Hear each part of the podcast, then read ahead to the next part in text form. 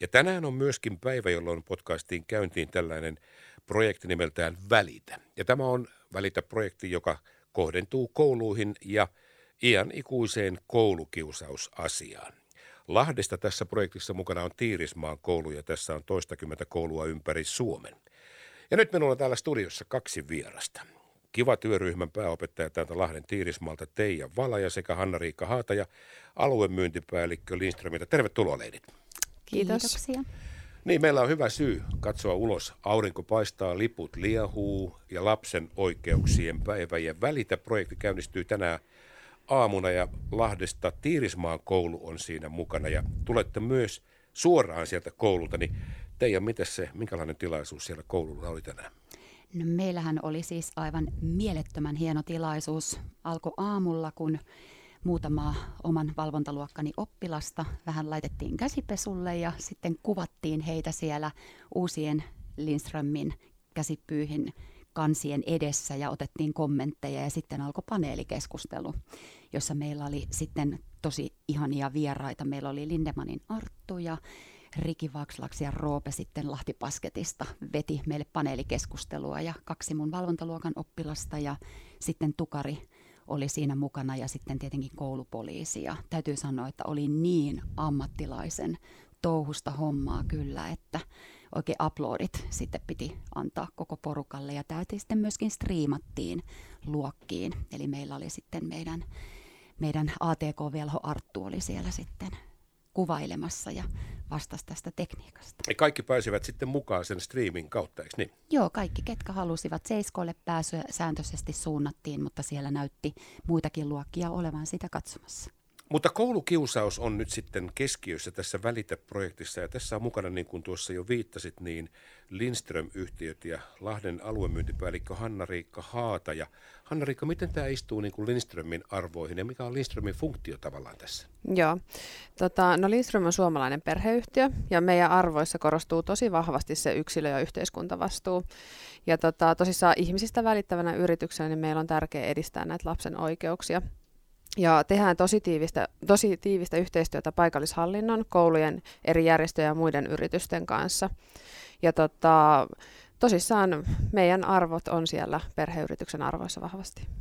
Miten Lindström sitten näkyy tässä projektissa? Joo, eli no, tämä projekti ensinnäkin niin lähti liikkeelle tuolta meidän Pohjois-Suomen tulosyksiköstä. Eli siellä mietittiin, että miten niin kuin yhdessä erään koulun kanssa, että miten voidaan hyödyntää niin kuin näitä meidän pyyhäannostelijoiden kansia, missä on paljon valkoista pinta-alaa, niin sitten viestimään tästä kouluturvallisuuden puolesta. Ja me ollaan tosissaan nyt laitettu sitten täällä Tiirismaan koulussa niin niihin pyyhäannostelijoihin tosi semmoisia puhuttelevia kansia, että on ihan tämmöisiä niin kuin vähän positiivissävytteisempiä enemmän, että ollaan kavereita kaikki, mutta sitten on myös aika puhuttelevia, missä on niin kuin, tyttö vähän niin kuin itkee siinä ja muut haukkuu ympärillä. Kuka nämä viestit on sinne ikään kuin ideoinut? Se on tullut tuolta meidän niin kuin suunnittelu- ja markkinointiosastolta, mutta sitten myöskin osittain yhteistyössä siellä tuossa Pohjois-Suomen tulosyksikön ja heidän yhteistyökoulujen kanssa. Hyvä.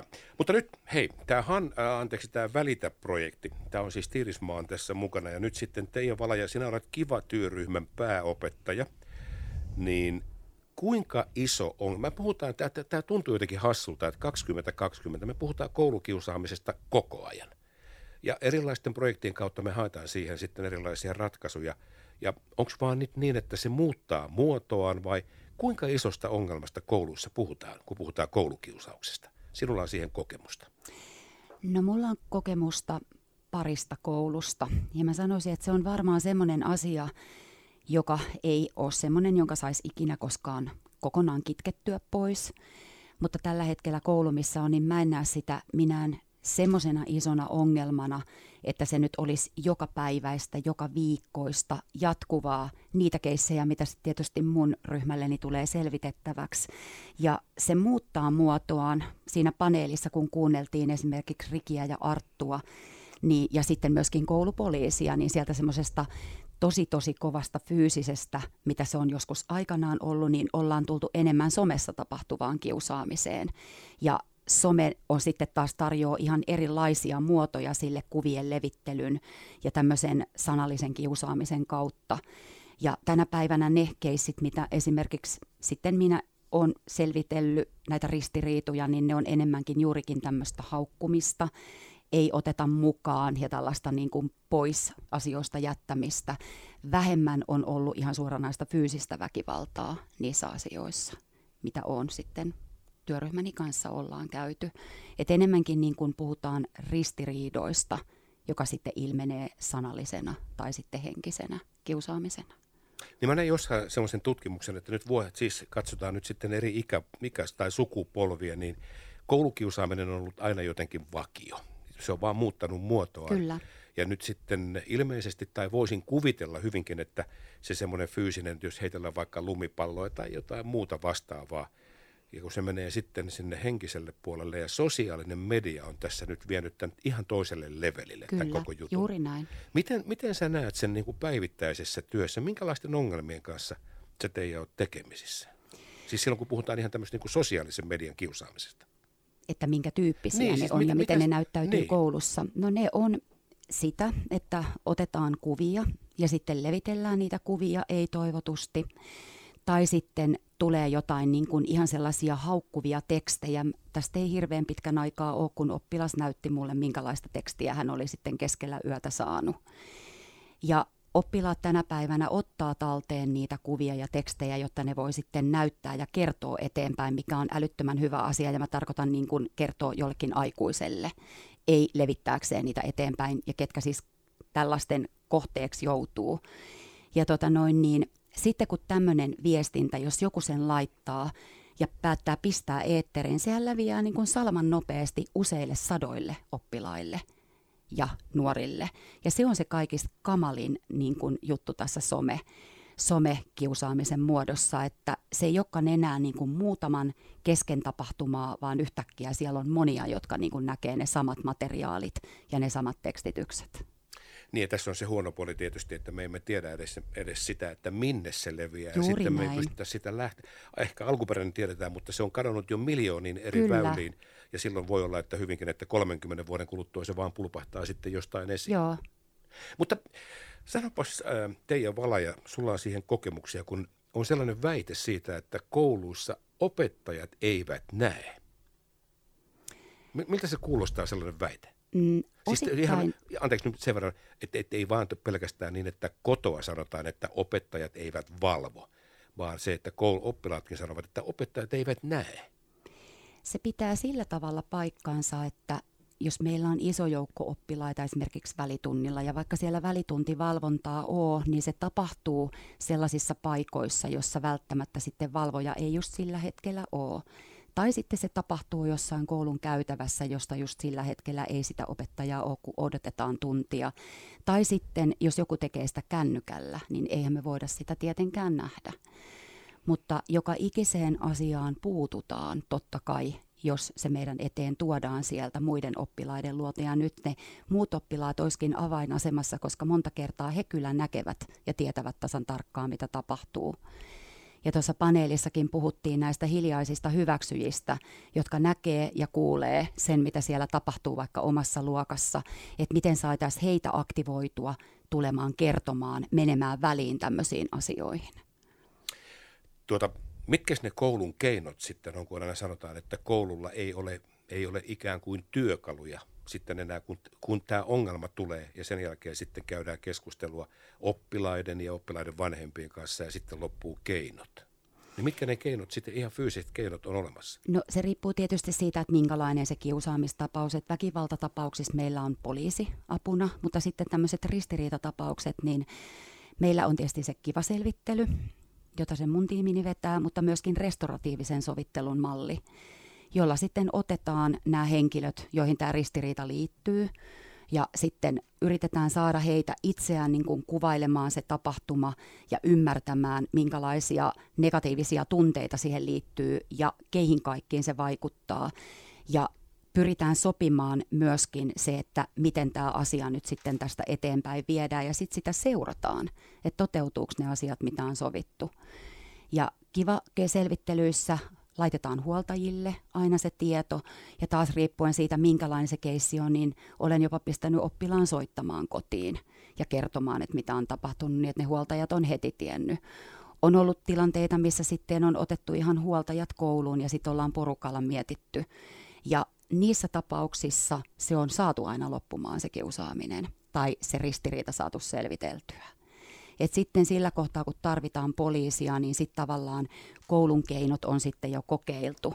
Ja koulu pyrkii sitten tekemään yhteistyötä totta kai siinä poliisin kanssa siltä osin, kun me pystytään sitä tekemään. Niin, tällä viikolla taisi olla alkuviikosta, kun näin sen uutisen, että 2 koulua, toinen oli tämä Vantaa nyt, mikä on ollut luupeissa tässä koko syksynä, ja sitten toinen oli Joensuussa, jossa koulu on mennyt tähän viimeiseen äärimmäiseen ratkaisuun, eli oppilaat oli siis erotettu määräajaksi koulusta. Onko tämä sitten se niin sanottu viimeinen veto? No toivottavasti se ei ole viimeinen veto, että se on sitten koulun puolelta semmoinen, että jos katsotaan, että ei voida turvallisuutta muuten taata, niin sitten erotetaan se oppilas, mutta eihän se sen oppilaan kannalta saa missään nimessä olla viimeinen veto, koska se ei missään nimessä auta sitä oppilasta, joka on jotain tehnyt, eikä se niinku poista sitä asiaa, jos se vaan viedään pois silmistä, että ilman muuta siinä tulee jatkotoimenpiteitä toivottavasti ja aina varmasti sitten tämän oppilaan kanssa, mutta se on muiden turvallisuuden takaamiseksi ja ennen kaikkea sen, joka sitten on joutunut kohteeksi. Teija Valaja, ymmärrätkö sinä sitä, kun tämä tuntuu siltä, että nyt jos puhutaan isossa kuvassa ihmisten ymmärrystä ja tavallaan oikeudentajua siitä, että kiusaaja joutuu vaihtamaan koulua ja kiusatut jäävät kouluun. Tätä kun mennään kysymään tuosta kadulta, niin tulee sellainen, että hetkinen, kenestä sitä pitäisi nyt lähteä, kiusaajan vai kiusatun? Eli tarkoititko nyt sitä, niin, että siis monta kertaa on niin päin, että se kiusattu vaihtaa koulua? Niin, kiusattu vaihtaa koulua. Joo, ja kiusaaja jää, no eihän se reilulta kuulosta. Se on ihan totta, että niinhän sen ei pitäisi mennä. Mm-hmm. Että tämä erottaminen liittyy tietysti kiusaajaan, mutta sitten monasti ja valitettavasti niin kuin koulun pyrkimyksistä huolimatta, että mehän aina pyritään siihen, että totta kai se kiusattu saa sitten apua, eikä häntä lähdetä siirtämään, mutta sitten huoltaja monta kertaa tekee sen päätöksen, että hän ottaa sen lapsen pois sieltä koulusta ja sitä kautta sitten se nuori tai lapsi sitten vaihtaa koulua, mikä on tosi valitettavaa. Niin, se on kyllä totta. Mm. Ja tietysti nyt tässä me emme tiedä, mitä siellä sitten kotona tapahtuu. Juuri ja mikä näin. Se kotien suhtautuminen asiaan on. Mm. Mutta pääasia, että tämä projekti on nyt saatu käyntiin tässä. Ja mä palaan nyt vielä takaisin tähän Hanna-Riikka Haataja ja tähän Lindströmin projektiin. Näitä kouluja on nyt vähän 20 tässä.